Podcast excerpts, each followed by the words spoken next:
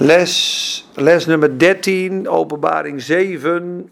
Een bloedmaan en een zwarte zon hebben we het over. We schakelen hem even in.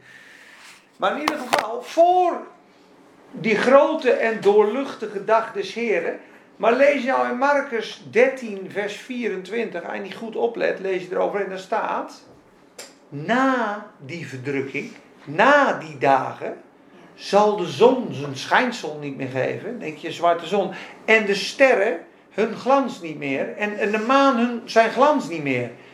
Dan denk je, ja, is het nou voor of is het na? Maar als je goed leest, zie je de, de zon wordt verduisterd, de maan wordt verduisterd. Maar dat is na de verdrukking. Dus dan komt er waarschijnlijk donkerheid of oordeel op aarde. Maar het zijn twee totaal verschillende dingen.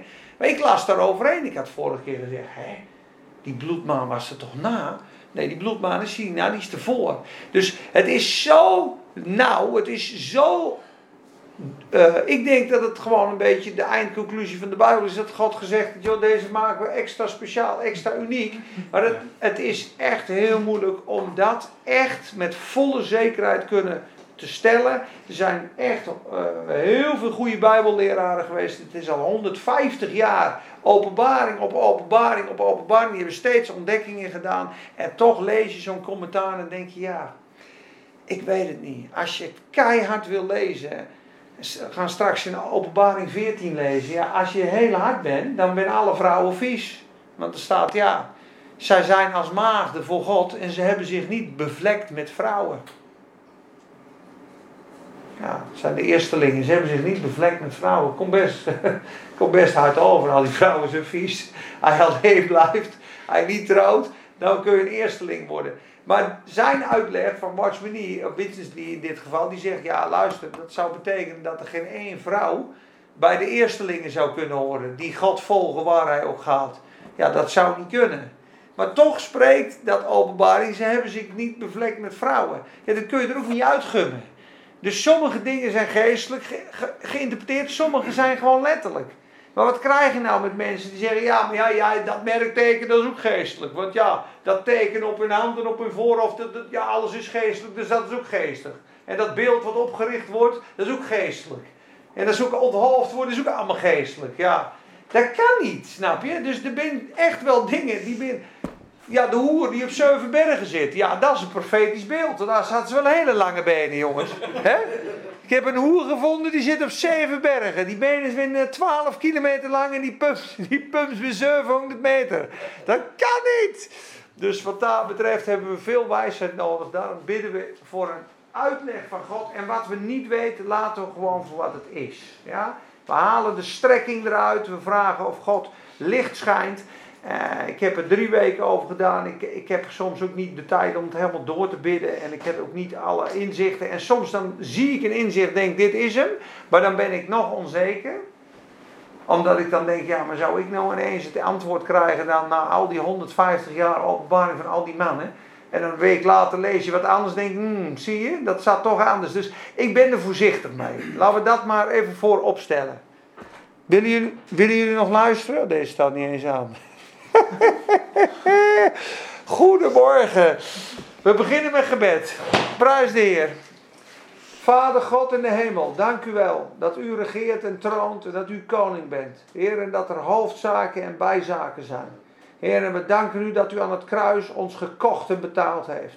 En dat uw woord ook zegt, daar waar jullie nog niet gelijkstemmig over zijn, ook dat zal de Heer u openbaren. Heer, we weten niet alles. En ik las ook, Heer, al zou je alle geheimen kennen en alle geheimenissen en profetieën en wonderen en het geloof om bergen te verzetten. Maar we hadden de liefde niet. We waren niets.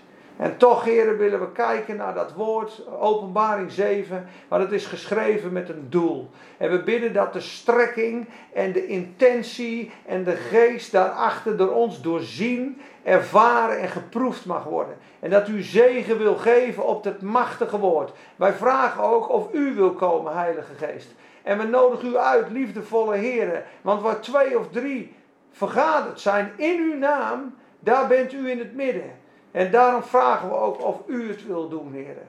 U geeft de inzichten en de wijsheid door uw Heilige Geest. En we vragen zegen over deze avond. Vragen zegen over iedereen, hoofd voor hoofd, heren. En we bidden dat met geloof en liefde en bemoediging wij de schrift mogen openen. Dank u dat u het zegent. Dank u dat u spreekt. Dank u dat u ons waakzaam maakt, maar niet ontmoedigt, Heer. Heer, dat u ons lief hebt, maar toch waarschuwt. Heer, dat u ons aanspoort.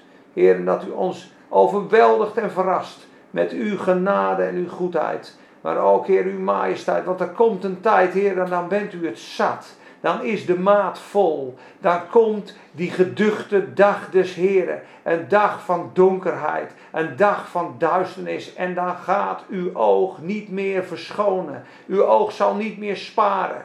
En dan vragen ze toch, waarom toch, heren? Omdat zij hun ongerechtigheden zeer talrijk en groot gemaakt hebben. En nu is de tijd gekomen om de druiven en de toorn van God uit te storten. Om de druiven te oogsten van de aarde. En de toren van God onvermengd in de wijnpersbak van zijn toren, van de Almachtige, wordt op een gegeven moment uitgestort. Uw rechtvaardige oordeel komt. Heer, en we maken ons zorgen over de wereld. En we maken ook ons zorgen, Heer, over de mensen die u niet kennen, maar ook over de mensen in de kerk die u niet dienen zoals het behoort. Heer, we willen klaarstaan en gereed zijn als wijze maagden met een lamp vol, met een hart vol liefde, bezig zijnde met de dingen van onze Vader. Heer, en dat bidden we zo voor, dat u ons wakker schudt en aanscherpt, Heer, want die belofte staat er zo mooi in uw woord. In Jezus' naam. Amen. Amen. Oké, amen. Ik ga beginnen, mensen, met te lezen in Sefania. We hebben hier les 13, openbaring 7. Openbaring 6 zijn we vorige keer geëindigd. Daar gaan we straks even naartoe. De martelaren, weet je ze nog, onthoofd. Kijk, wij moeten denk ik leren dat we vanaf de hemel gaan kijken naar de dingen die gaan komen. Ja? Als je in de hemel zit en je hoofd is eraf geslagen en je bidt tot God, hoe lang nog? Met grote stem schreeuwden ze. Hoe lang nog, heren? Voordat u ons bloed gaat wreken op de aarde. En er werd hun gezegd dat zij nog een tijdje rusten moesten, opdat ook hun medebroeders net zoals zij gedood zouden worden. Dus God staat het toe dat zijn kinderen, die hij lief heeft, gedood worden. Dat staat hij toe. Dus eh, hoe natuurlijk kan je zeggen, welke vader zou zijn kinderen dood laten maken? Dat, dat komt gewoon eens op. Is dat dan de goede herder? Is dat de goede herder die voor zijn schapen sterft? Hij staat toe ja, dat de kinderen om zijn naams wil vermoord worden, gedood worden. Met welk doel? Dat is apart. Petrus. Hey, vroeger ging u waar u heen wilde. Maar later zullen ze u geleiden naar een plaats die gij niet wenst. Dit zei hij met oog op de dood waarmee Petrus de Heer zou verheerlijken. Begin van zijn leven zegt hij dat. Een leuke profetie, hè? Moet ik mijn hele leven in doodsangst leven, wat ze met me gaan doen? Moest nagaan dat dat leven in de dood gebracht moet worden om God te verheerlijken. Dus God staat straks waarschijnlijk in die eeuwigheid lieve. Zie je dan? Toen je gedood werd. Wat een heerlijkheid en liefde je mij gebracht hebt. Kijk eens, kijk eens. hey, kijk eens wat een erfenis. Voor degenen die mijn naam gevreesd hebben. Vanuit God is het allemaal anders. Dus we moeten een hemels perspectief krijgen. En daarom is het voor mensen ook in mijn visie zo moeilijk te vatten dat God christenen door de grote verdrukking heen zou laten gaan. Want we horen maar al te graag. Nee, we gaan allemaal omhoog. Dat hoeven we allemaal niet mee te maken. Want hij houdt van ons. Hij heeft ons gekocht en betaald. Waarom zou hij dat doen? Apart hè? Dat God dat toe kan staan. En er is een groep, dat hebben we gezien. Philadelphia, broederliefde. Omdat gij jullie het woord van mijn leidzaamheid, mijn volharding, hebben gehouden, zal ik ook u, jullie, Philadelphia, broederliefde, redden uit de uren der verzoeking, der verzoeking, die over de hele aarde komen zal, om een ieder die op de aarde woont te Verleiden? proeven, testen. Dus, de Heer gaat ons beproeven en testen. Maar degene die de proef en de test doorstaan hebben, gaan we nu even lezen, die worden ervoor weggehaald. Jij je diploma al, vriend. Je bent al eigenlijk zo vaak onthoofd en vervolgd voor mijn naam. Zij je rug kapot te sleugen. Jij stond er voor mij, hè? Kom maar, we gaan de bruiloft vieren. Maar er zijn een hoop mensen die hebben de Satan en de wereld en de vervolging altijd een beetje omzeild. En ik denk dat daarom de verdrukking is voor mensen die dat punt nog niet hebben meegemaakt. Hij verzegelt ze, hij koestert ze, hij beschermt ze, hij haalt ze later op, hij geeft ze een belofte, maar ze moeten er doorheen. Al ga ik door een dal van diepe duisternis. Ik vrees geen kwaad, gij zijt met mij. Ik ga je laten zien in Sefania en Zacharia dat de Heer dit echt gezegd heeft. Want Peter Duist die zuigt het niet uit zijn duim.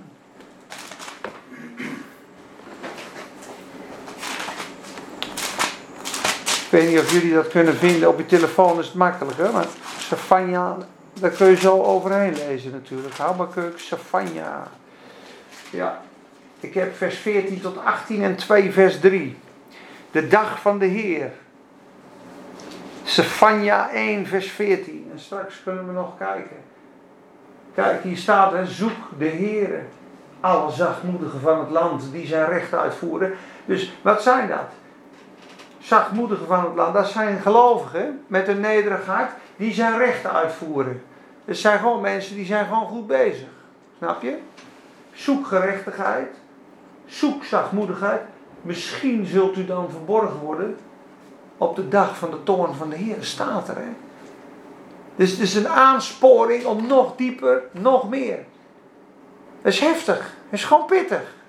En, dat, en dan moeten we gewoon vanuit God gaan zien dat hij dat ook zegt. Snap je? Dat zijn waarschuwingen voor zachtmoedige, goede christenen. Wie heilig is, heiligen zich nog meer. Wie smerig is, wordt nog smeriger.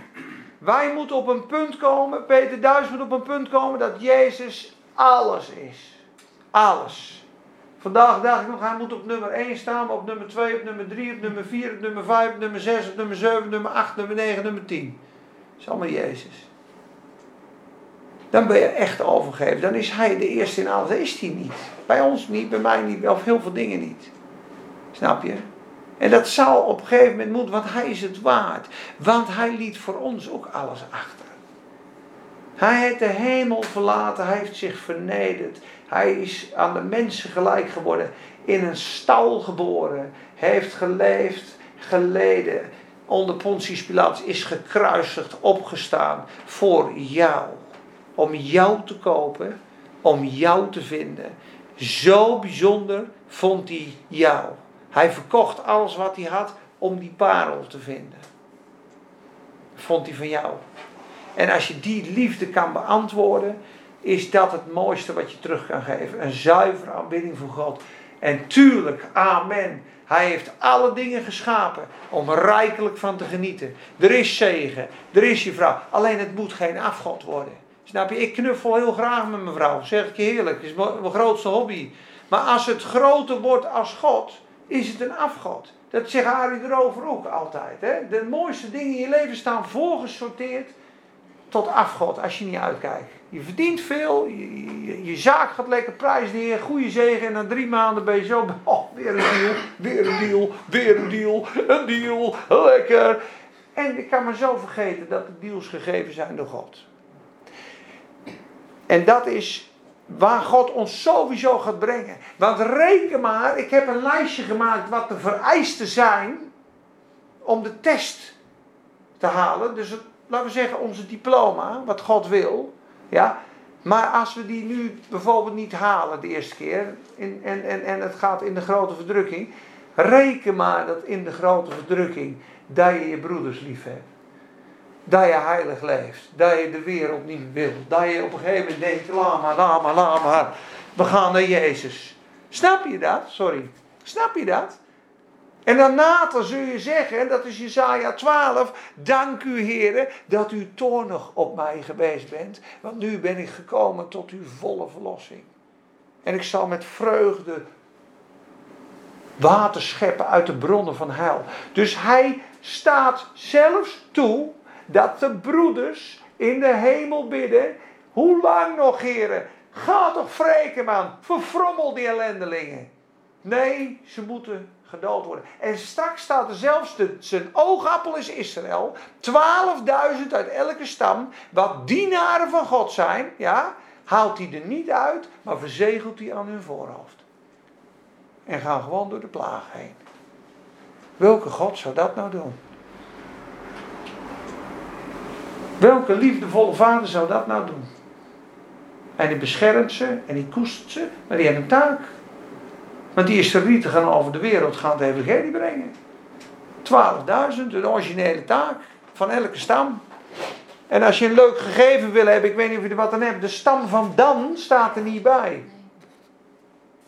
Het oordeel. Ja, ik weet ook niet wat het precies betekent, maar dat, dat heb ik gelezen. Maar goed, dat even als inleiding. Laat de strekking, we zijn gekocht en betaald wezen, maar laat het ook zijn, we moeten komen tot absolute volwassenheid. Dat wil hij. Een volwassen mens in Christus. Ik ga je straks een paar hele bemoedigende teksten geven. Je gaat bemoedigd weg, maar ook aangespoord. En ik en jij, God zal zijn werk volledig in ons moeten doen. Dat hij volwassen wordt in ons. Dat hij kan zijn wie hij is in ons. Dat hij op de troon zit en dat ze zeggen: Chris, Henrike, ik zie geen Henrike meer, ik zie Christus, joh. Die vrouw Christus is helemaal die is helemaal volwassen geworden in haar. Moest je niet kijken naar die daden en die ogen, joh. Die, dit is Jezus, man. Wat een werk gedaan. Dat is, dat is wat hij wil. Tot volwassenheid komen. De man-child, die ook opgewekt wordt tot de derde hemel. Hoofdstuk 12. Het mannelijk kind. Die de natie zal hoeden met een ijzeren staf. Ja. Die gaan regeren met Christus. Mannelijk kind. Zijn volwassen geworden. Gaan rechtstreeks naar de derde hemel voor de berg Sion.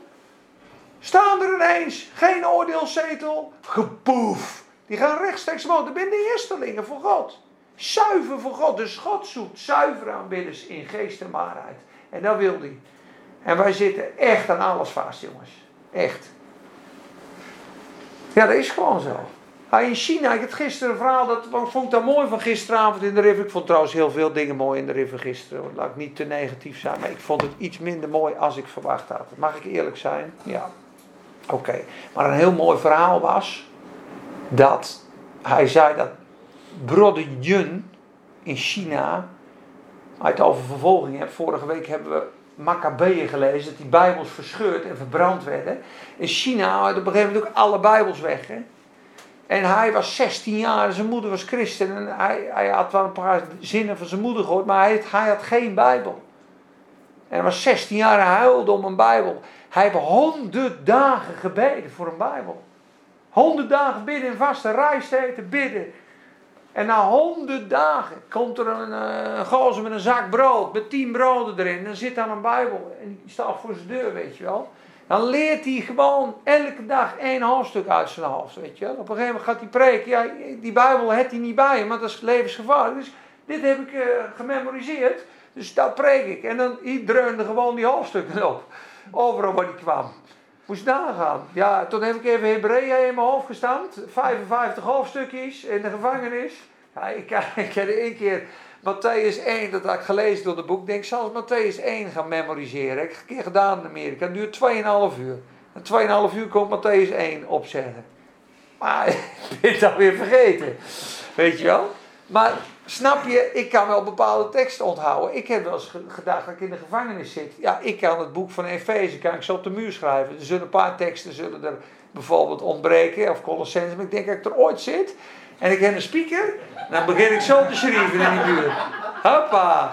aan de heiligen in Christus Jezus die te Efeze zijn. Genade zij u vrede van God de Vader en onze Heer Jezus Christus. Gezegend zij de God de Vader die ons gezegend heeft met alle zegeningen in de hemels geweest in Christus Jezus. Nadat hij ons gekozen heeft in hem voor de grondlegging der wereld, omdat we heilig en onberispelijk zouden zijn voor hem in de liefde. Ah, nou ja, goed, ik kan doorgaan, snap je? Dus moet je nagaan, dan zit je in de gevangenis. Ik denk, ah, met één hoofdstuk hij natuurlijk chic zat. Want hij die uitbidden. En elke dag, hoe is dagen hij één hoofdstuk.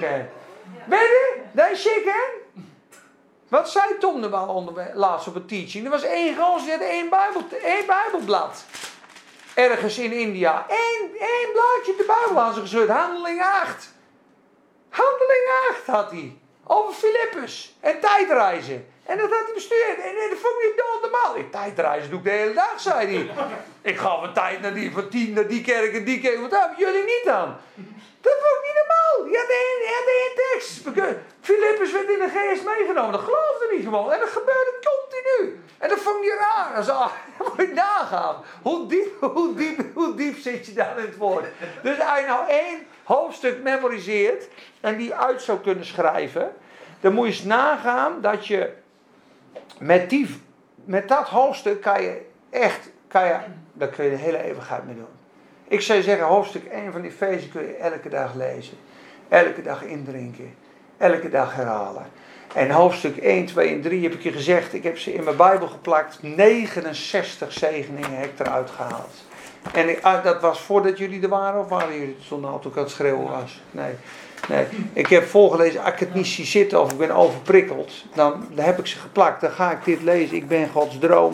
Ik ben Gods alles. Ik ben zijn verlangen. Ik ben een deelgenoot van zijn belofte. Ik ben zijn lichaam. Hij zorgt voor mij. Ik ben bekrachtigd, bekwaam gemaakt, onnaspeurlijk rijk. Dan ga maar door. En na twintig beloftes geproclameerd te hebben, valt het alweer van je af.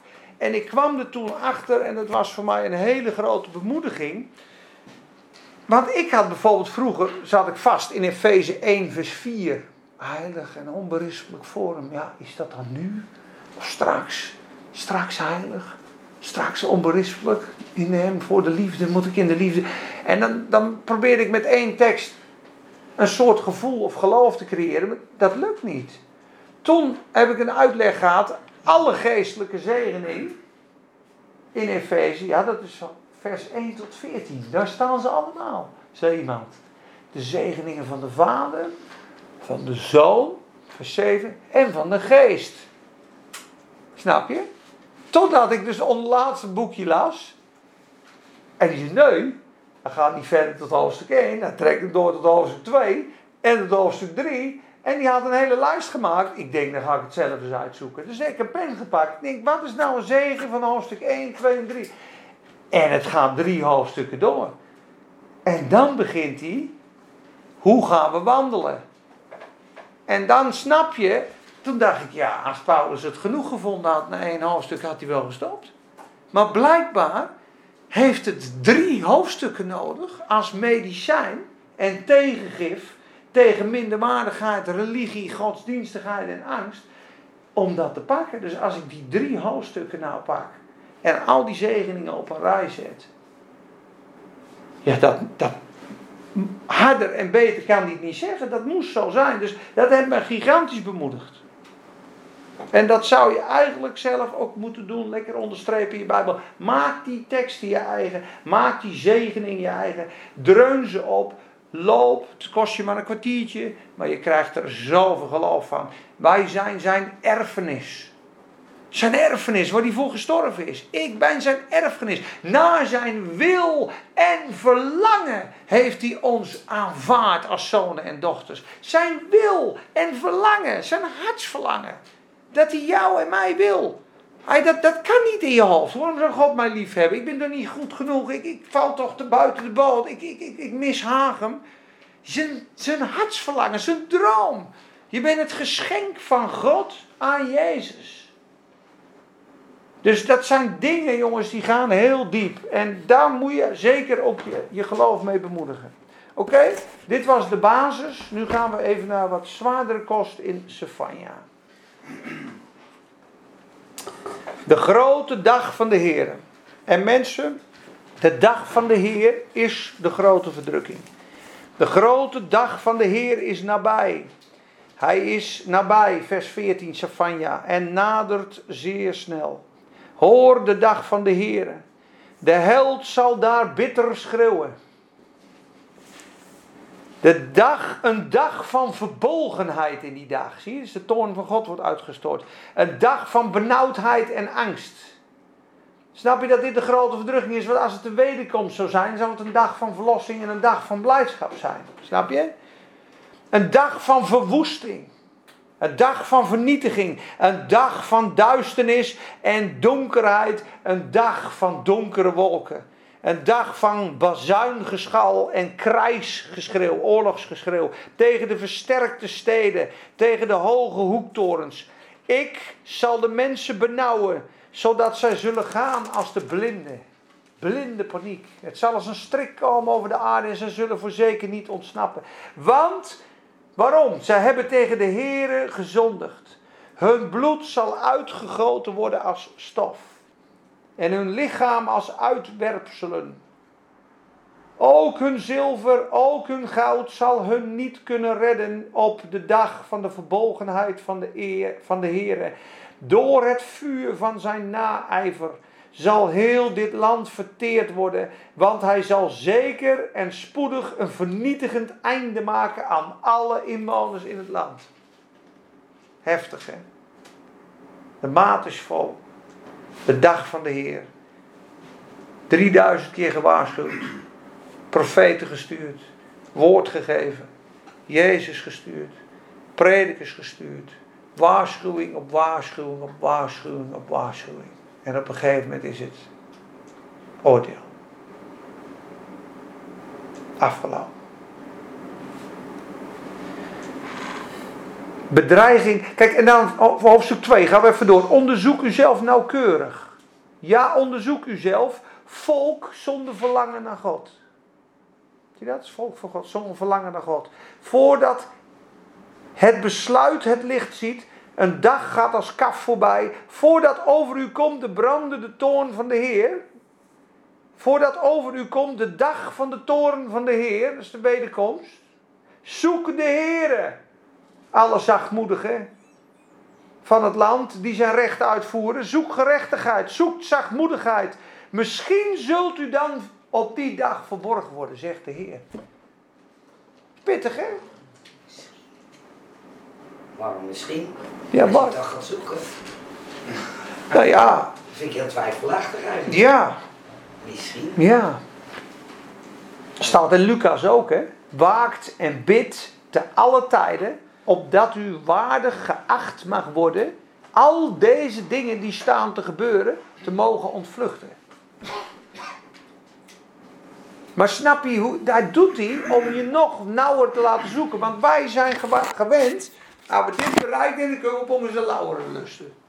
Hier al, hier ben ik lekker veilig. Maar de Heer zegt, nee, je weet het niet, zoek mij. Want je weet je geestelijke staat niet, zoek mij. Jaag het recht na. Ik denk dat hij je verbergt. Maar het kan ook zijn dat er nog zoveel in ons leven is waar, waar wij dachten dat we God dienden. En dat we in de geest, dat de Heer zegt, luister, je bent nog wel echt, echt vast aan die wereldmaat. Je hebt een hoop afgodjes in het leven nog. Had je niet gedacht, hè? Dat komt in het vuur en het licht van God. Daarom is op, opwekking ook nooit zo eh, leuk voor het vlees en de mensen. Want luister, als het vuur van God echt gaat stromen, komt alles boven. Dan merk je ineens, oh, het aanbiddingsteam zit er die gaat vreemd. Oh, dat hadden we nooit, daar waren we niet eerder achter gekomen. Ja, die leeft in een geheime relatie, die heeft gestolen. Die komt ineens eh, zijn geheim aan zijn vrouw vertellen. Het komt boven in het licht van God. En straks staan we in het volle licht, mensen. In het volle licht. En God wil ons dwars door het licht verheerlijken in die heerlijkheid. Met een rijke erfenis wil hij ons brengen. En er is maar één plek om te vluchten en dat is Hij. Ik ga even naar, ja, ik ga even naar Ezekiel 9. Ezekiel 9. Dat is weer een gigantisch pittig hoofdstuk. Het gaat over het oordeel, maar de oordelen van de Heer zijn rechtvaardig en goed. Meer te begeren dan goud zijn zij, ja dan zuiver goud. Daardoor is uw dienstknecht gewaarschuwd en in het houden van deze oordelen ligt zeer groot loon. Zegt Psalm 19. The judgments of the Lord are true and righteous altogether. More to be desired than gold are they, yea, than much fine gold. Moreover, by them is thy servant warned, and in keeping them is great reward. De oordelen van de Heer. Lees maar Psalm 119. Ik beef voor uw oordelen, begint het aan het begin. Ik beef voor uw oordelen, zegt hij. David. Maar weet je het in 164 staat? Als hij ze ontdekt hebt. Zevenmaal per dag loof ik en prijs ik u om uw oordelen. Ja, des nachts sta ik op om uw oordelen te loven en te prijzen. Dan was hij door een oordeel in het gericht gegaan met God. Dat vond hij bang. Dat vond hij angstig. Maar totdat God zijn werk in hem gedaan had. Zijn richtsnoer in hem gebracht had. Alle zonde weg, alle hoogmoed weg, alle ongerechtigheid weg, alle compromis weg. Een zuiver vat, een toebereid vat. Hoe kan die gebruiken? Niemand wil dat, zo'n operatietafel en snoeien. Lekker zitten op de bank. Ophouden. Dit willen we toch, maar we willen ook vrucht. We willen ook doorbraak. We willen ook opwekking. Ja, dus er zal één iemand moeten wijken om Christus ruimte te geven. Allemaal moeten we die les leren. En dan, daarna is er grote vreugde, grote zegen, straks ook. Het weegt niet op tegen de heerlijkheid die in ons geopenbaard zal worden. Het weegt niet op, het lijden van deze tijd. Allen die godzalig willen leven in Christus Jezus zullen vervolging kennen. 2 Timotheus 3 vers 12. En in China is het tenminste normaal. In Iran is het tenminste normaal. Maar in het Westen is het niet normaal. Blijf van Mavio. En die les moeten we waarschijnlijk leren, jongens. Misschien zitten we daarom wel hier. Ik hoop en ik bid dat we zo in die tegenwoordigheid zijn dat de Heer zegt: Lieverds, kom maar. Je gaat, je gaat ervoor. Dit is mijn visie, jongens. Je mag anders geloven. Ik weet dat jij er anders over denkt. Misschien jij ook. Dat maakt niet uit. Het gaat, de strekking is, Theo, dat we klaarstaan. Dat we waakzaam zijn. Dat we God lief hebben. En als, als jij of een ander gelooft, de Heer haalt zijn bruid op voor de tijd. Geloof het. Wees als een bruid. Wees heilig. Ik lees wat andere dingen. Ik kan het verkeerd interpreteren, maar ik denk het niet. Ik lees te veel waarschuwingen. We gaan straks lezen. Ze worden verzegeld. 144.000. Dwars door de plagen heen. Kinderen van God. Israëlieten. Oogappels. Volk van God. Kom maar binnen jongens. Nou blijf maar even. Krijg een zegeltje. Plagen komen niet op jou. Maar je zit er wel midden tussen de plagen. Is toch apart? Moet je even Psalm 107 lezen thuis. Psalm 107. hè? 144.000 is toch ook niet heel veel? Het is eigenlijk momenteel, dus... eh. Dat vind ik niet heel veel. Overal. Uit Israël. Uit Israël. Hè? Ja, 144.000 stam van Israël. En er komen ook nog 144.000 eerstelingen voor God. Die zijn zo rijp. Dat zijn, nou laten we even zeggen. Ik wil niet in, in, in, in posities praten. Maar laten we even zeggen. Dat is de elite van het aanbidden en het liefhebben van God. Laten we even de Corrie ten Booms en de zuster ervan. Die, die, die, die volgen het lam waar hij ook gaat. Ja? En geen bedrog was gevonden in hun mond. Ja? En ze zijn voor de troon van God dag en nacht. Ja, dat ben je gewoon aanbidders. Daar zegt de Heer van. Jij bent zo kostbaar. Die heeft hij gekocht als eersteling. Je weet toch het is met het eerste vaatje haring. Je weet toch het is met de eerste. De eerste.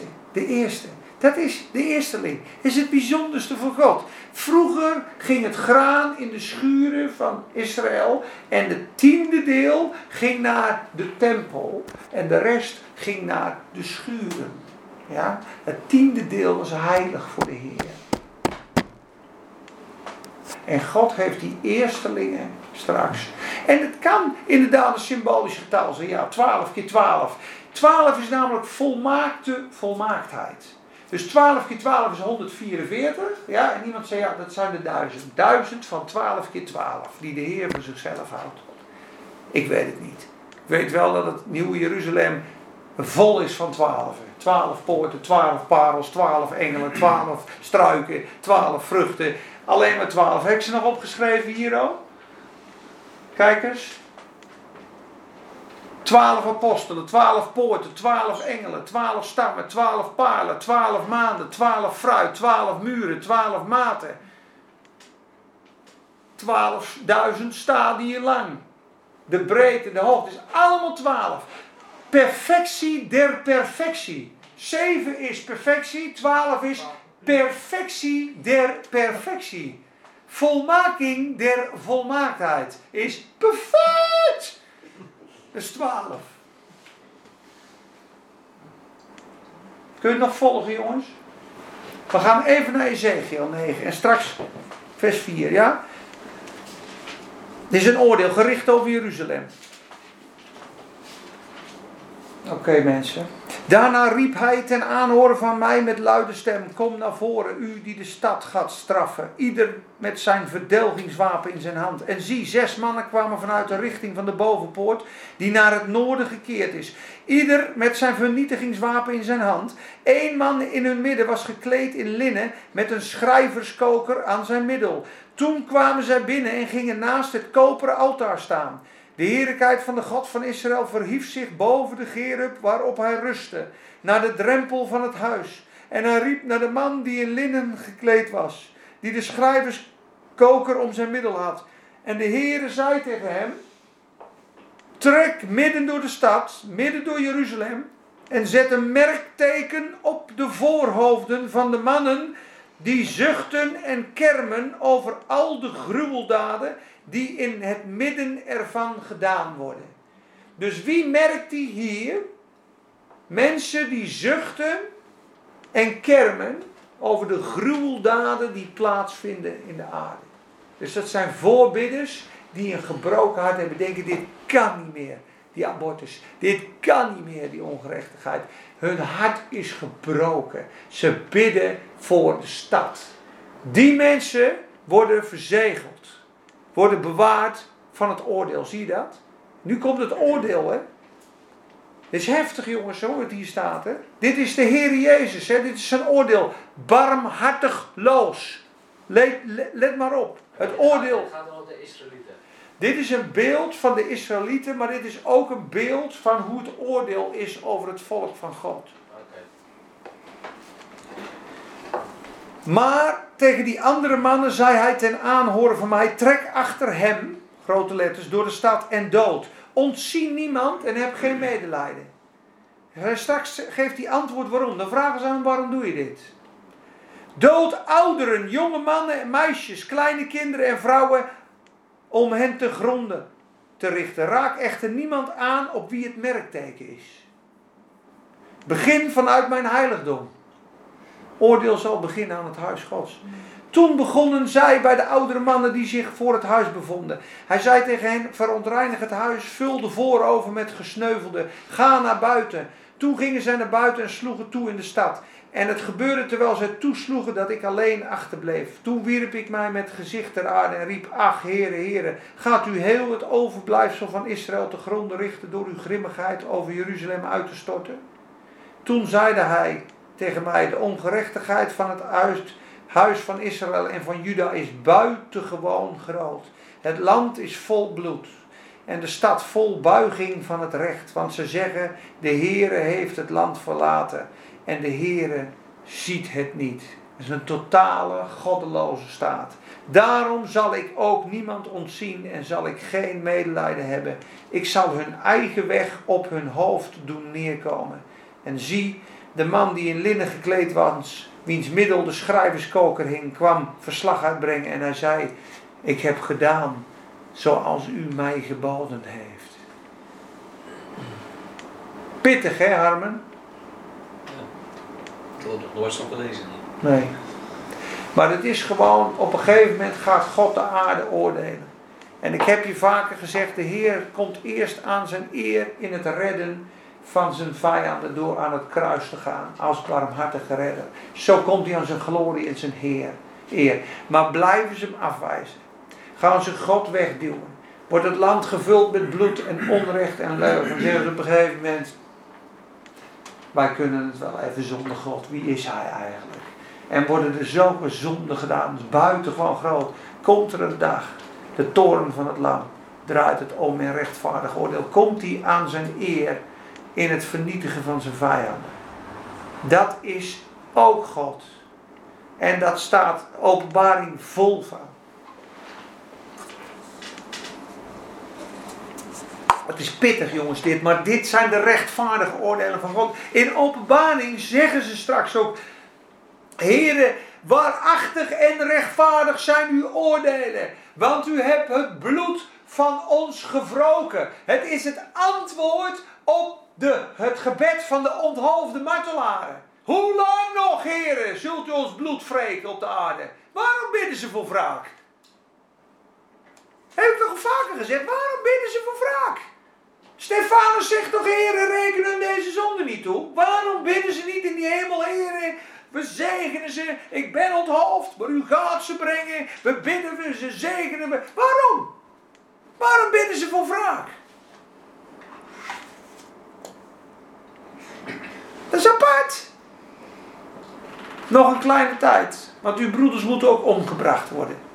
En daarna antwoordt God hun gebed. In hoofdstuk 6. Dat is die grote uh, aardbeving. Dat die hele hemel oprolt. En dat alle eilanden uit hun uh, fatsoen zijn. En dat ze zeggen, bergen vallen op ons. De grote dag van zijn toorn is begonnen. Wie zal ons verbergen? De dag, dat is de toorn van het lam. Dus op een gegeven moment gaat God oordelen. En dan zegt hij, want jullie hebben ons, u heeft ons bloed gewroken. En het bloed van de profeten en de heiligen. Want zij waren het waardig. Want in hun zomen is gevonden het bloed van uw heiligen. Dus dat zijn mensen die hebben de christenen vermoord. Die zijn zo diep in het kwaad dat God niks meer kan doen. Net als in de dagen van Noach. Dat hij de aarde moet oordelen. Want de gedachten van de mensen waren de ganse dag enkel en alleen kwaad. Genesis 6 vers 6. En het berouwde de Heer dat hij de mens gemaakt had. Ik zal hen verdoen. Totaal verdorven. En dat gaan we straks meemaken jongens in de eindtijd. Totale verdorving, verderving ga je krijgen. En die lichtgeven gaan licht geven als nooit tevoren. Een ledlamp is er niks bij. Maar die duister zijn, zullen zo duister worden. Want de mens wil straks zelf God zijn. En wil God wegdoen uit hun wereld. Zelf God zijn, zelf op de troon. Dat Babylon komt terug, het Romeinse Rijk komt terug. En daarom is dit de basis die ik nu gelegd heb. Want zo lang moet ik praten voordat we beginnen met openbaring 7. Zo ingewikkeld is, is, het, is dat hoofdstuk. Want anders snap je het niet. Oké, we beginnen nu in hoofdstuk 7 te lezen. Hierna zag ik vier engelen staan op de vier hoeken van de aarde. Zij hielden de vier winden van de aarde tegen, opdat er geen wind zou waaien op de aarde, of op de zee, of tegen enige boom. Dat is al een oordeel, hè? Geen wind, alle wind weg. Geen hoop ziektes. En ik zag een andere engel opkomen waar de zon opgaat, met het zegel van de levende God. En hij riep met luide stem tegen de vier engelen aan wie het gegeven was de aarde en de zee schade toe te brengen. Breng geen schade toe aan de aarde en ook niet aan de zee en de bomen, totdat wij de dienaren van onze God aan hun voorhoofd verzegeld hebben. Zie je dat? En ik hoorde het aantal van hen die verzegeld waren, 144.000 waren er verzegeld uit alle stammen van de Israëlieten.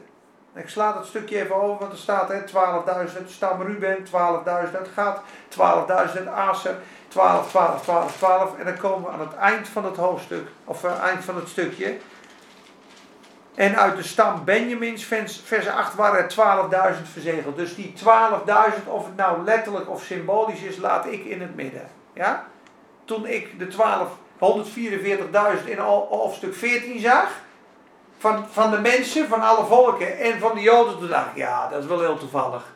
Precies 144.000 Joden en dan precies 144.000 eerstelingen gekocht. Dat is wel heel raar. Dat moet symbolisch zijn. maar het is, volgens de Witness Lee zegt het is symbolisch en letterlijk. Het is allebei, zegt hij. Het zijn, die eerstelingen zijn echt 12 keer 12. 144.000 heeft hij, zijn Gods eerstelingen. 1000 van 12 keer 12 het is een symbolisch getal, maar het is ook een letterlijk getal. Ik weet het niet mensen, het is moeilijk. Maar 144.000 werden verzegeld uit elke stam. De strekking is dat ze op aarde blijven met een zegel te midden van de oordelen.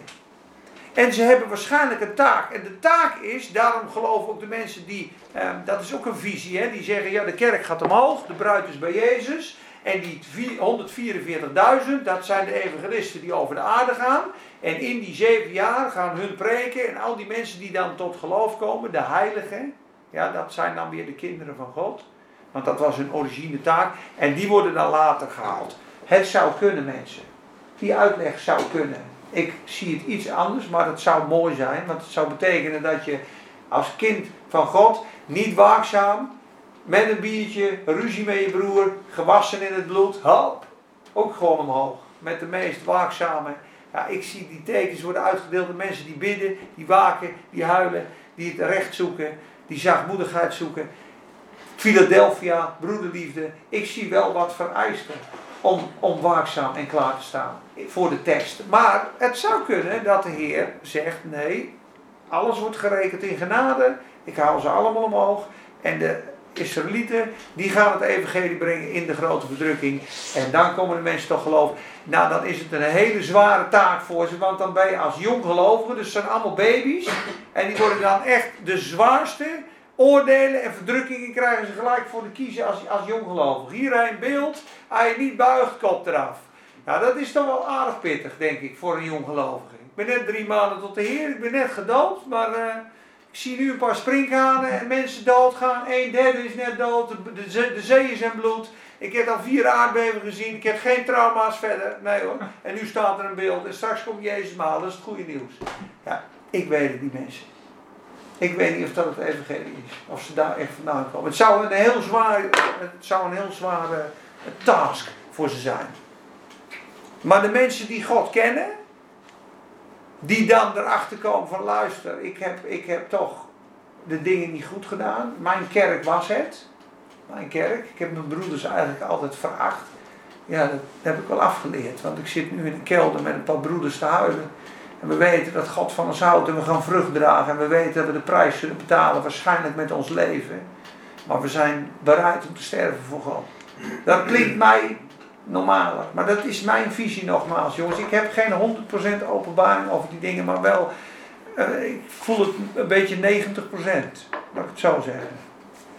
Ja. Oké. Hierna zag ik een grote menigte nadat ze verzegeld waren, die niemand tellen kon, uit alle naties, stammen, volken en talen. Ze stonden voor de troon en voor het lam, bekleed met witte gewaden en palmtakken in hun hand. Ze, liepen met ze riepen met luide stem, de zaligheid is van onze God, die op de troon zit, en van het lam. En alle engelen stonden rondom de troon, de ouderlingen en de vier dieren. Ze wierpen zich voor de troon neer met hun gezicht ter aarde en aanbaden God. En ze zeiden: Amen. De lofprijzing, de heerlijkheid, de wijsheid, de dankzegging, de eer, de kracht en de sterkte is aan Hem. En aan onze God tot in alle eeuwigheid. Amen. En een van de ouderlingen antwoordde en zei tegen mij: Deze die bekleed zijn met witte gewaden, wie zijn zij en waar zijn zij vandaan gekomen? En ik zei tegen hem: U weet het, mijn Heer. En hij zei tegen mij: Deze zijn het die uit de grote verdrukking komen. En zij hebben hun gewaden gewassen en hun gewaden wit gemaakt in het bloed van het lam.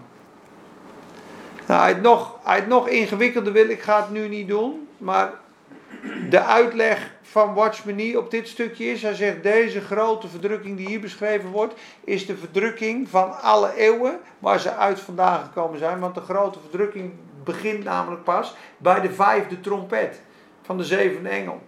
Dus hoe ingewikkeld wil het hebben? Ik ga er niet op in, want anders raak je in de war. Ja? Ik wil de strekking even laten leggen. En ik wil straks even die fine line, moet je me even herinneren, laten zien van Handelingen 2 vers 20. Met de fine line van Marcus 13 vers 24 en 25. Dan kun je zien dat samurai zwaardje gaat er zo doorheen. Daarom staat er het woord van God is scherper dan enig tweesnijdend zwaard. Verdeelt de ziel van de geest. Ja? Verdeelt zelfs de dividing asunder of soul en spirit. Er zit zo'n minuscuul dun laagje tussen je ziel en je geest. Maar het woord van God snijdt die ziel en die geest doormidden. Want het is een oordeler van ons hart en de intenties van ons hart en de gedachten van de mens. Het woord van God. Dus wat ziel is, ja, moet allemaal aan het kruis.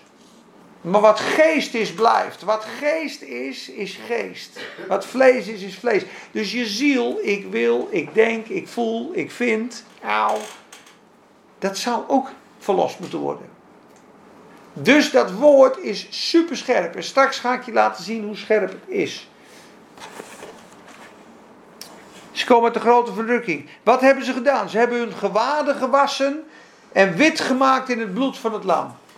Nou, wie weet wat gewaden zijn? Dat hebben we al een keer besproken, maar wie, wat betekent gewaden? Kle klederen. Witte klederen, wat betekent dat? Wie heeft trouwens even dat flesje water aangeven achter je? Mag je wel gooien hoor. Wat betekent klederen, jongens? Waar staat dat geestelijk voor? Bedekking. Je werken, je daden. Je wandel. Je handel en je wandel. Ja. Dus zelf gewassen door het bloed is ons lichaam, ons leven. Maar je wandel, ze hebben hun gewaden wit gewassen in het bloed van het lam. Wit gewassen. En dat staat ook, hoef je niet op te zoeken, in Prediker 9 vers 8. Daar staat, laat uw kleding te alle tijden wit zijn. En laat op uw hoofd geen olie ontbreken. Prediker 9, vers 8. Heel rijk vers. Laat uw kleren altijd wit zijn. Betekent heb een rechte, heilige wandel met God. Zorg dat je hoofd geen olie ontbreekt. Zorg dat je gezalfd met de geest door de dag heen gaat. Zonder olie droog. Rotgedachten, vervelend, ellende, geïrriteerd. Lekker fris. Jezus ging naar de olijfberg. Verse olie. Elke dag verse olie. Psalm 92, verse olie. Psalm 89, verse olie. Verse olie is top. Elke dag vers. Laat je kleren wit zijn, net zo wit als Harmense trui. En je hoofd geen olie ontbreken, ja? Dus dat is die. Oké. Daarom zijn ze voor de troon van God en dienen hem dag en nacht in zijn tempel. En hij die op de troon zit, zal zijn tent over hen uitspreiden. Ze zullen geen honger of dorst meer hebben en geen zonnesteek of enige hitte zal hen treffen. Want het lam dat in het midden van de troon is, zal hen weiden en zal hen geleiden naar de levende waterbronnen. Ja, dit hoofdstuk 7 is een inter, intersection. Ja, hoofdstuk 6 is eigenlijk gevolgd door hoofdstuk 8. Want het hoofdstuk 6 is het zesde zegel. Hoofdstuk 8 begint met het zevende zegel. Maar tussen het zesde en het zevende zegel gebeurt er iets. En dat wil God laten zien.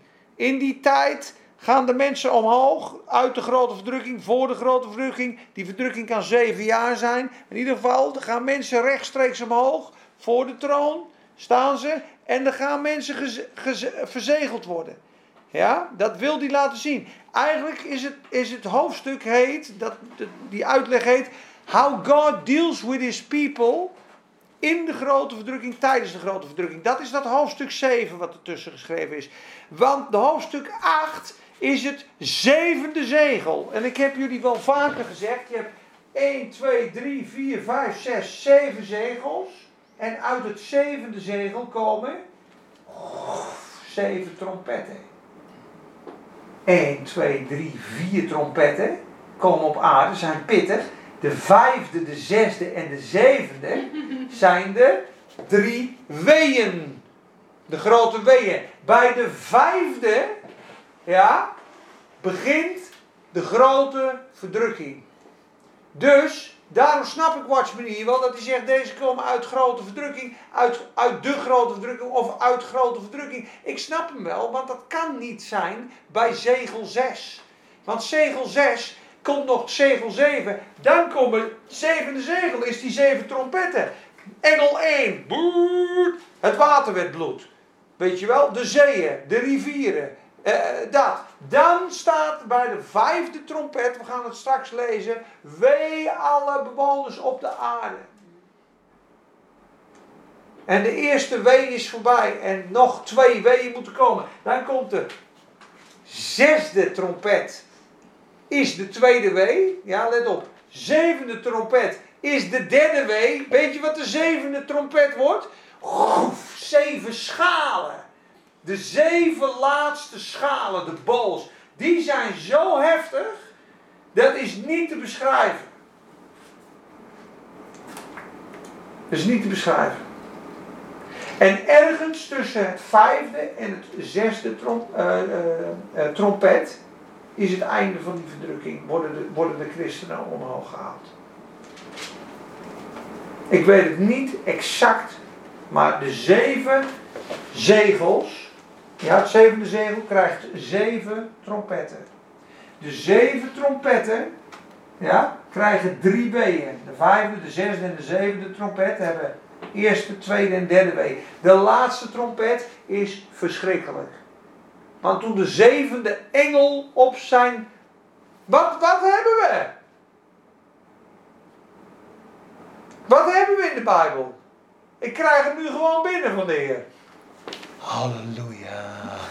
Ik krijg hem gewoon binnen van de Heer tijdens het praten nu, jongens. Want toen de zevende engel op zijn bazuin blies, ja, hoorden wij een stem. Nu is het koninkrijk en het geheimenis van God voleindigd. Wat zegt de Bijbel? Bij de laatste bazuin worden wij onveranderd opgenomen in de hemel. Zo zullen wij altijd bij de Here zijn. En de doden worden onveranderlijk opgewekt. 1 Korinthe 15, 52 is de laatste bezuin, staat erbij. Dus de laatste trompet, de laatste bezuin, zijn die zeven grote schalen over de aarde. Dan zijn we weg. De rest van de oogst. En dat is hoofdstuk 14, vers 14 tot 16. Dat is de rest van de oogst. Dat is de graanoogst. Vers 17 tot 20 van hoofdstuk 14 is de druivenoogst.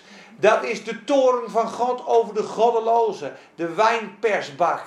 Tegen een andere engel zei hij: Zet uw sikkel nu in de wijnpers. Oh, de druiven van de aarde zijn rijp geworden, want hun kwaad is ten hemel gestegen. Dat is, dan gaat God oogst dus de aarde. Dus hij oogst de eerstelingen, zijn lievelingen, ja, die waakzaam stonden, die hun kaars vol hadden, die aan het huilen en bidden waren voor de gruwelen die op de aarde waren, die in zijn tegenwoordigheid leefden, die waakten en bidden en die het land volgen waar hij ook gaat. Jezus nummer 1, de ware aanbidders, laten we die even zo noemen, die haalt hij thuis. Dan begint de verdrukking, ja. Dan worden de mensen onthoofd, in de verdrukking ook, ja. Mensen zullen vervolgd worden omhoog, omhoog, omhoog. Dan komen de grote schalen.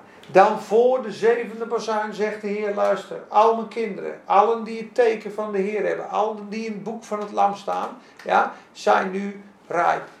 Ja, je hebt wel leren bidden hè, die verdrukking, lieverd. Je hebt wel leren vergeven. Hè? Je, hebt wel, je hebt wel wat geleerd toch? Hè? Ja, Heer, u bent nummer één. Het grote feest.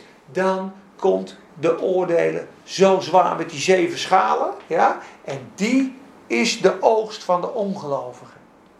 Dus je hebt een oogst van de eerstelingen, een oogst van de graan, van de rest van de gelovigen en een oogst van de goddelozen. Hoofdstuk 14. Lees maar na thuis. Ja? Dus de laatste bazuin, het zeven schalen. Zullen we eventjes naar de laatste bazuin gaan om dat te lezen? Vind je het goed? Kun je het nog handelen? Ja?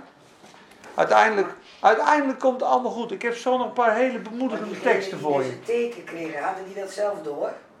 Dat weet Hadden ik. zij zelf door? Hebben ze het, dat, ik wil niet zeggen hadden, want het is... Dat weet ik echt niet, lieverd. Oh. Dat zou ik niet weten. Geestelijk symbolisch, waarom zegel in de verdrukking in plaats van uitredden? Zijn ze wederom geboden of zijn ze Joden die God dienen? Ik weet het ook niet. Zijn die 144.000 de dienaren van God? Zijn het de Joden die God dienen of zijn het wedergeboren Joden?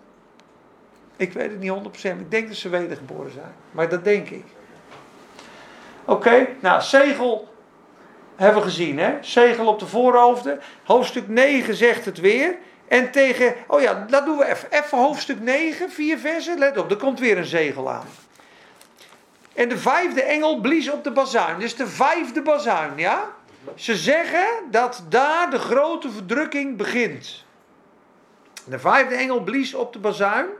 Ja, de, dus de laatste drieënhalf jaar is de grote verdrukking. Dat eindtijd is zeven jaar. Ja, dus je hebt drieënhalf jaar van relax. Die Daniel jaarweek is zeven jaar. Eindelijk zeggen ze rust en vrede, weet je wel. En op een gegeven moment komt die grote verdrukking. Het is de laatste drieënhalf jaar is de grote verdrukking. 42 maanden, een tijd, tijden en een halve tijd. 1260 dagen, staat er heel veel. Lees maar in Daniel. 3,5 jaar, ja? In de vijfde engel blies op de bazuin en ik zag een ster uit de hemel op de aarde vallen. En hem werd de sleutel van de put van de afgrond gegeven.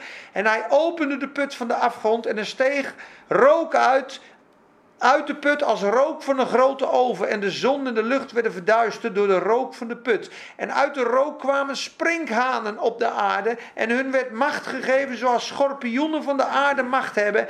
Tegen hen werd gezegd dat ze geen schade mochten toebrengen aan het gras van de aarde. Of welke groene plant of welke boom op. Maar alleen aan de mensen die het zegel van God niet op hun voorhoofd hebben. Zie je dat?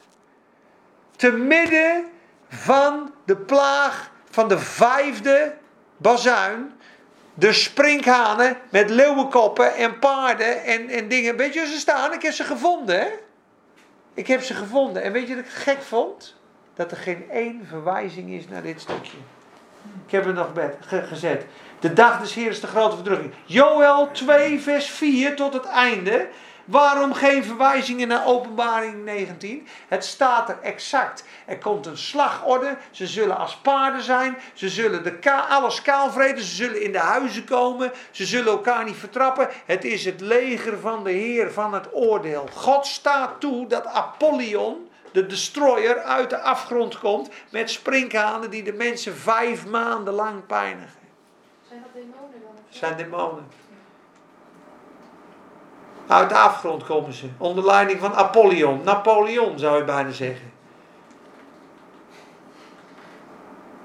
Vijf maanden lang werden ze gepijnigd. Maar je moet nagaan, er zijn dus dan christenen of joden, we het even in het midden houden, ja, met een zegel op hun hoofd die dat zien gebeuren. Dus de ongelovigen worden kapot gebeten, au, au, au, vijf maanden lang. En nochtans, en dan weet je wat God wil van die mensen, bekeerden zij zich niet van hun hoererijen, van hun toverijen, van hun dieverijen en van hun moordpartijen. Zij bleven de demonen aanbidden. Staat er, jongens. Dit is wat God wil met die mens. Kijk, ze hadden borstharnassen van ijzer. Het geluid van hun vleugels was het geluid van wagens met veel paarden die ten strijde trekken. Dat staat in Joel 2, vers 4. De, zij hebben, ze zien eruit als paarden. Hun staarten leken op schorpioenen. Er zaten angels aan hun staarten. Vijf maanden lang om de mensen te pijnigen. Ze hadden een koning over zich, de engel van de afgrond. Ja, dat is een opperdevil hoor. Dat zijn echt demonen. Zijn naam is in het Hebreeuws Abaddon en in het Grieks is zijn naam Apollyon. Het ene wee is voorbij gegaan, de andere moet nog komen. Zie je dat jongens? Nog twee weeën komen hierna. Vijfde trompet is de eerste wee. Dus dat is best wel ingewikkeld, hè? Kun je het nog volgen? We hebben zeven zegels. Het zevende zegel wordt zeven trompetten. Ja? De vijfde van de zevende trompet is het eerste wee. Zesde trompet, tweede wee. Zevende trompet, derde wee. Kerk weg. Derde wee, zevende trompet. Zeven schalen komen eruit. Gaan we zo lezen. Ja? Kijk maar eens aan het eind van hoofdstuk 9, jongens. Je wil het niet geloven, Henk. En de overige mensen die niet door deze plagen werden gedood, die niet door deze plagen werden gedood, bekeerden zich niet van de werken van hun handen. Ze bleven de demonen aanbidden. En de gouden, zilveren, koperen, stenen, houten afgoden die ze niet kunnen zien, bleven ze aanbidden. Ook bekeerden ze zich niet van hun moorden, hun toverij, pharmakeia, staat hier. Pharmakeia. En hun ontucht, hoererijen, ontucht. En het plegen van diefstal. De mensen blijven volharden in de zonde. Dan komt er weer een soort eh, hoofdstuk tussendoor. Ik heb een keer iemand ontmoet in de trein die zegt: Ja, ik, ik weet wat de zeven donders betekenen in hoofdstuk 10. Ik moest er wel om lachen. En uh, kijk, eh, hoofdstuk 10, vers 4. Daar staat: En toen de zeven donderslagen hun stemmen hadden laten horen, stond ik op het punt om ze op te schrijven. Maar ik hoorde een stem in de hemel zeggen: Verzegel wat de zeven donderslagen gesproken hebben en schrijf dat niet op. Waarom dit in de Bijbel staat, ik weet het niet. Waarom zou je opschrijven in de Bijbel? Boem, er waren zeven donderslagen. Ik wou ze opschrijven, maar een stem zei: schrijf ze niet op. Verzegel het. Dus daar hebben we niks aan, zou je denken. Maar die gozer zat te zitten. Ik weet de zeven donderslagen. ik zei, nou, je hoeft ze tegen mij niet te vertellen. In ieder geval. Oh, maar dit is een tussenhoofdstuk weer. Kijk, en nu komt die jongens, hoofdstuk 10, vers 7. Maar in de dagen van de stem van de zevende engel, wanneer die op de bezuin zal blazen, zal ook het geheimenis van God volbracht worden, zoals hij aan zijn dienstknechten, de profeten, verkondigd heeft. Ja? En de zevende engel, gaan we een stap maken, ja, naar hoofdstuk 11, vers 13, vers 15, sorry, sorry dat ik je even zo meeneem, hoofdstuk 11, vers 15. Opname heb ik erbij gezet. Dus moet nagaan, ik heb het eigenlijk al een keer ontdekt, maar dat ben ik zelf ook alweer vergeten. Kijk, staat hier, zevende zegel, laatste bazuin, opname staat er. Het is soms een ingewikkelde materie, hè. En de zevende engel blies op de bazuin en er klonk een luide stem in de hemel. Kijk, die zei de koninkrijken van de wereld en onze heren en van zijn, zijn van zijn Christus geworden. Zie dat? En zijn koninkrijk zal zijn tot een eeuwigheid. Dus in, in 10 vers 7 blaast de zevende engel. Het geheimenis van God is voleindigd geworden. Zie dat? En dat is hetzelfde. 11 vers 15 gaat hij verder. Toen de zevende engel blies. Ja, kwam er een stem in de hemel. De koninkrijken van de wereld, dus de erfenis waar Jezus voor gestorven is, en van onze Heer en van zijn Christus, zijn van zijn Christus geworden. Hij zal koning zijn tot in alle eeuwigheid. En dan beginnen die 24 oudsten. Nou, dan heb je hoofdstuk 12 is een tussenhoofdstuk, gaan we een andere keer behandelen. Hoofdstuk 13 is ook een tussenhoofdstuk over het beest met dat beeld en dat merkteken in die verdrukking, ja.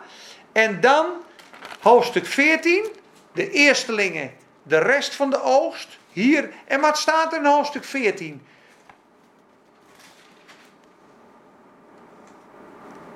Hier is de volharding van de heilige. In vers, in vers 12. Zie je dat? Drie engelen kondigen het oordeel aan. Hier zien we de volharding van de heilige.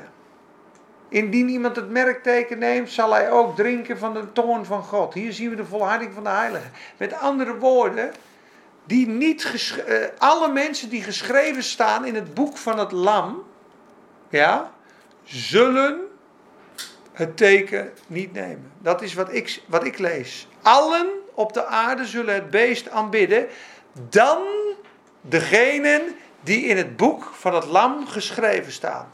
Dus er zijn dus mensen die in het boek van het lam geschreven staan, die die vervolging van antichrist ondergaan en daar niet voor buigen en onthoofd worden. Vertel jij maar eens waar ze vandaan komen. Geliefde kinderen van God, gewassen in het bloed, moeten de vervolging van antichrist doorstaan. De God van deze wereld. God wil dat ze de wereld overwinnen. Wie is hij die de wereld overwint dan hij die gelooft dat Jezus is de Christus? 1 Johannes 5. Dit is wat de wereld overwint. Ons geloof. Ja? Dus Van ons getuigenis en het bloed van het lam en ze hebben hun leven niet lief tot in de dood. Precies, dat zijn de overwinnaars. Ja, nou, dan in hoofdstuk 15, de zeven engelen met de zeven laatste plagen. Dan komt, dat is de zevende zegel, dan komen die, die grote schalen van God. Dus hoofdstuk 15 en 16 zijn zeven schalen over de aarde. Dan is de gemeente weg, de rest van de oogst, die is weg. Want die komt bij de laatste bazuin. Het is eigenlijk heel duidelijk uit ziet. Want de Bijbel zegt dat du- duidelijk. In een oogwenk, in een punt des tijds, bij de laatste bezuin, zullen wij, onver, eh, zullen wij weggevoerd worden in een oogwenk en zullen wij veranderd worden. In een punt des tijds zullen we altijd bij de Heer zijn. Bemoedig elkaar met deze woorden. Vertroost elkaar met deze woorden. Het is een hele fijne materie. Ik denk dat we het hier eventjes bij laten. Want we zijn nu een uur en zeven minuten aan het kletsen. Ik wil, denk ik, 144.000 verzegelden gaan we volgende keer mee verder. Die zijn in hoofdstuk 14, dat zijn die eerstelingen. Er zijn maar twee groepen. Mensen met God, mensen zonder God. Ja, visie, eerstelingen, rest van de oogst. Oogst, droogst. oogst van de, van de onrechtvaardigen. 12, Nieuwe Jeruzalem. Maar de strekking is dit. Ezekiel, Lucas, heilig, zuiver, biddend, enorme grote liefde voor Jezus. Puur, rein, eerlijk, zuiver. Ze beagen enkel en alleen God en niet zichzelf. Dat zijn, is het hart van mensen die... Daar wil God ons allemaal hebben, jongens. Klaar. Daar zijn we gewoon volwassen. God wil gewoon dat we vol van zijn geest zijn, vol van zijn liefde, vol van zijn vruchten. Denk aan de psalmist. Dat, dit, dat hartsgestelde moet je hebben. Wie heb ik benevens u in de hemel? Ik vind geen vreugde in de dingen van de aarde. Zeg Asaf in Psalm 73. Ik zoek u niet eens voor de hemel. Wie heb ik naast u in de hemel? Het gaat mij alleen maar om u. Ook vind ik geen vreugde in de dingen op aarde. Asaf die was echt een overwinnaar, kan ik je vertellen. Uw weg is in het heiligdom, zei hij ook. Waar is de weg van God in het heiligdom? In het heilige der heiligen. In dat gebedskamer, op je knieën, daar is de weg van God. Dat God ons daar allemaal maar mag brengen, jongens. Want Peter Duis is daar nog niet, echt niet. Maar ik hoop wel dat God een werk in me doet. En daarom wou ik jullie bemoedigen met een paar hele mooie teksten om af te sluiten. Bemoedigende teksten dat God het in ons gaat bewerkstelligen. Ja? Wauw, ik ben daar nog niet. Wat een werk moet God dan nog in mij doen? Toch weet ik dat alles goed komt en dat we kinderen van God zijn. Ik las namelijk in Hosea van de week dat God op een gegeven moment zegt tegen het volk: Ga maar weg voor jullie zonde. Weg ermee. Ik hou niet meer van je. Er is geen barmhartigheid voor jou. Lo rachuma, geen barmhartigheid. Lo ami, geen volk meer voor mij. Hosea trauma met een hoer. En dat was de naam van de kinderen. Ja? Maar als je verder leest in Hosea aan het eind, ontfermde die zich over hen. Ik heb het hier, ik ga het even in de Statenvertaling lezen. Vinden jullie dat goed trouwens? Ja? Kijk, nog, dat duurt nog 10 minuten denk ik en dan zijn we klaar. Maar dit is, Hosea is, en die bemoedigingen die moeten jullie even erbij hebben. Anders dan sluiten we af met waarschuwing, waarschuwing, waarschuwing. Maar uiteindelijk moeten we wel, ja? Hier houden er wel van. Hè? Een paar zwepen eroverheen. Goed bekijken. Nou, mooi, fijn. Ja, ik vind het altijd bijzonder, want de eerste keer dat ik eh, over de toren van het lam sprak, toen was er voor het eerst een visboer bij mij op de Bijbelstudie. En ik, ik dacht, ja, die is heel werelds. Dus ik zei zo lachend, middags, ik kom je vanavond ook op de Bijbelstudie? Als je die Bijbelstudie geeft, dan kom ik altijd, zei hij. En het ging over de toren van het lam, hè. Ik denk, nou, dat is lekker. Dan kwam hij toch na de tijd naar me toe. Mooi, hè? De toren van het lam. Is die helemaal door geraakt? Ik denk, ja, hoe mooi is dat, joh? De toren van het lam. Dus ja, God spreekt. God spreekt. Hosea. Kijk, wat vond ik zo mooi in Hosea? Dat hij op een gegeven moment dat volk toch weer roept. En dat zegt hij namelijk in Hosea 2. Hè. Hij heeft ze op een gegeven moment eigenlijk verstoten. Maar over het huis van Juda zal ik mij ontfermen. Nou, als, en hij noemde zijn naam Lo-Ami. Want gij lieden zijt mijn volk niet. Zo zal ik ook de uwe niet zijn. Zegt hij in hoofdstuk 1. Ja?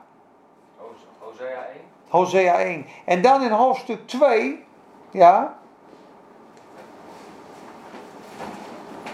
Maar welke, welke, welke vers? Welke dan gaat God ze bemoedigen. Hoofdstuk 2, vers 13.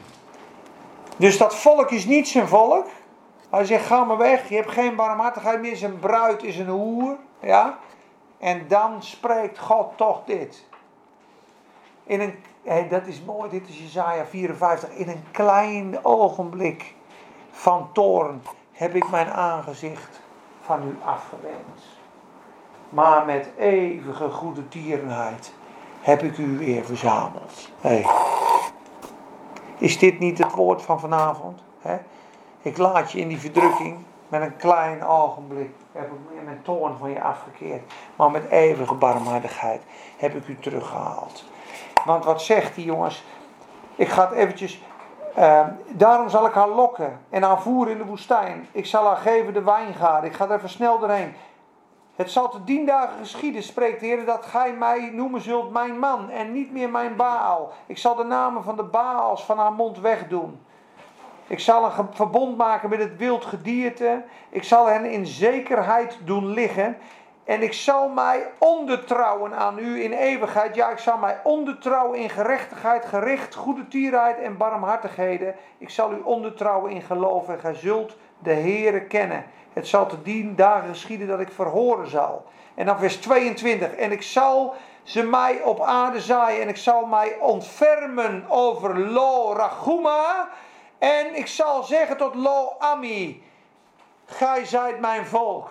Gij zijt wel mijn barmhartige. Tegen dat volk wat hij verstoten heeft, haalt hij ze terug. Ja? Nog een voorbeeld. Ephraim krijgt de hele Hosea-brief op hun sodomieter. Die hebben hoererijen, zuiperijen, toverijen. Die hebben zonde op zonde op zonde. Ephraim is zo zondig als het maar kan. En wat zegt hij aan het eind? Ephraims ongerechtigheid. Hoofdstuk 13 vers 12. Ephraims ongerechtigheid is samengebonden, zijn zonde is opgelegd. Smarte ene barende vrouw zullen hem aankomen. Hij is een onwijs kind. Ik moest hier denken aan een vleeselijke christen. Hij is een onwijs kind, want anders zou hij geen tijd in de kindergeboorte blijven staan. Is wat, hè? Ephraim is niet wijs, het is een dwaas kind, anders had hij niet in de kindergeboorte blijven staan. Ik kan eens spreken van iemand die vindt het allemaal best. Ben gekocht en betaald en vindt het goed zo. Snap je? Dat haalde ik eruit. Doch, ik zal hen van het geweld der hel verlossen. Ik zal hen vrijmaken van de dood. En dit is die tekst uit 1 Korinthe. Kijk, o dood, waar zijn uw pestilentie? O hel, waar is uw verderf? Berouw zal van mijn ogen verborgen zijn, want hij zal vrucht brengen onder de broederen. Doch er zal een oostenwind komen, een wind van de Heer, die hen wel zal verdrogen als een springader. Toen moest ik denken aan 1 Korinthe 3. Ze worden behouden, maar als door vuur heen. Dus het is net als die tegen Ephraim zegt, luister, jullie zijn mijn kinderen. Je zondigt, ik haal je tien hoofdstukken op je sodemieter. Maar ik zal je wel van het, ver- ver- van het geweld, van de hel verlossen en van de dood. Die zult vrucht dragen. Maar er komt een zuidenwind die alles droog zal maken. Zijn erfenis is verbrand. Ik moest eraan denken. Ik dacht, wat een genade van God. Vind je niet? Dat is Hosea. Zondige, kijk, zelfs over het zondige ho- Ephraim, toch ontfermde de Heer zich. Wat zegt Filippenzen 1 vers 6? Wie kan dat hier? Want dan zijn we zo klaar. Hij, heeft, eh, hij zal zijn werk volmaken. Goed zo. Vier teksten om mee te nemen als toetje. Wat doet God in jou? Filippenzen 1 vers 6 is de eerste. Ik vertrouw erop dat Hij die in u een goed werk begonnen is, dat voltooien zal tot op de dag van Jezus Christus. Zullen we die even proclameren met z'n allen? Ik vertrouw erop Ik vertrouw erop dat Hij die in mij dat Hij die in mij een goed werk begonnen is, een goed werk begonnen is, dat voltooien zal. dat voltooien zal. Tot op de dag van Jezus Christus. Tot op de dag van Jezus Christus. Amen. Wie weet wat Lucas 6, vers 40 zegt?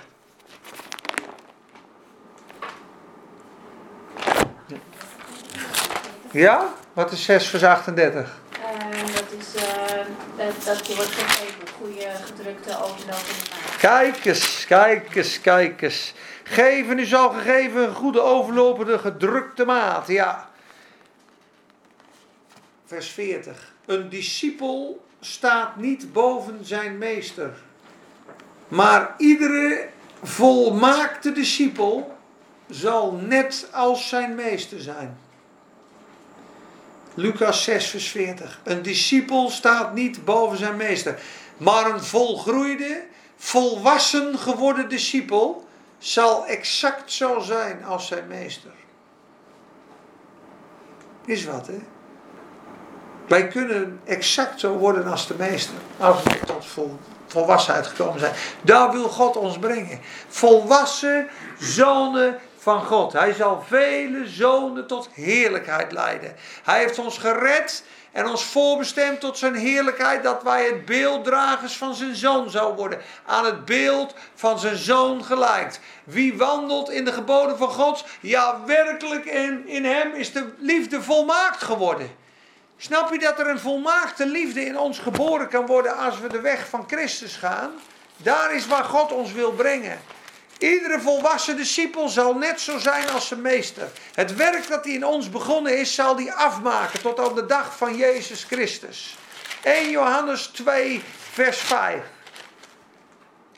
Wie zegt ik ken hem, vers 4, en zijn geboden niet in acht neemt, is een leugenaar. En in hem is de waarheid niet. Maar ieder die zijn woord in acht neemt, in hem is werkelijk de liefde van God volmaakt geworden. Dus hoe weet je of je in de liefde blijft? Als je in het woord blijft. Hoe weet je als je in de waarheid blijft? Als je in het woord blijft. Hoe weet je dat je in het licht blijft? Als je in het woord blijft. Hoe weet je dat je in de geest blijft? Als je in het woord blijft. Wie het woord in acht neemt en dat volgt. In hem is werkelijk de liefde van God volmaakt geworden. Dus wandel je in volmaakte liefde, wandel je volmaakt in het woord.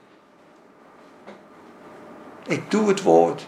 Het woord is Christus. Het woord in mij re, re, regeert mij volkomen. Ik word volkomen re- geregeerd door het woord.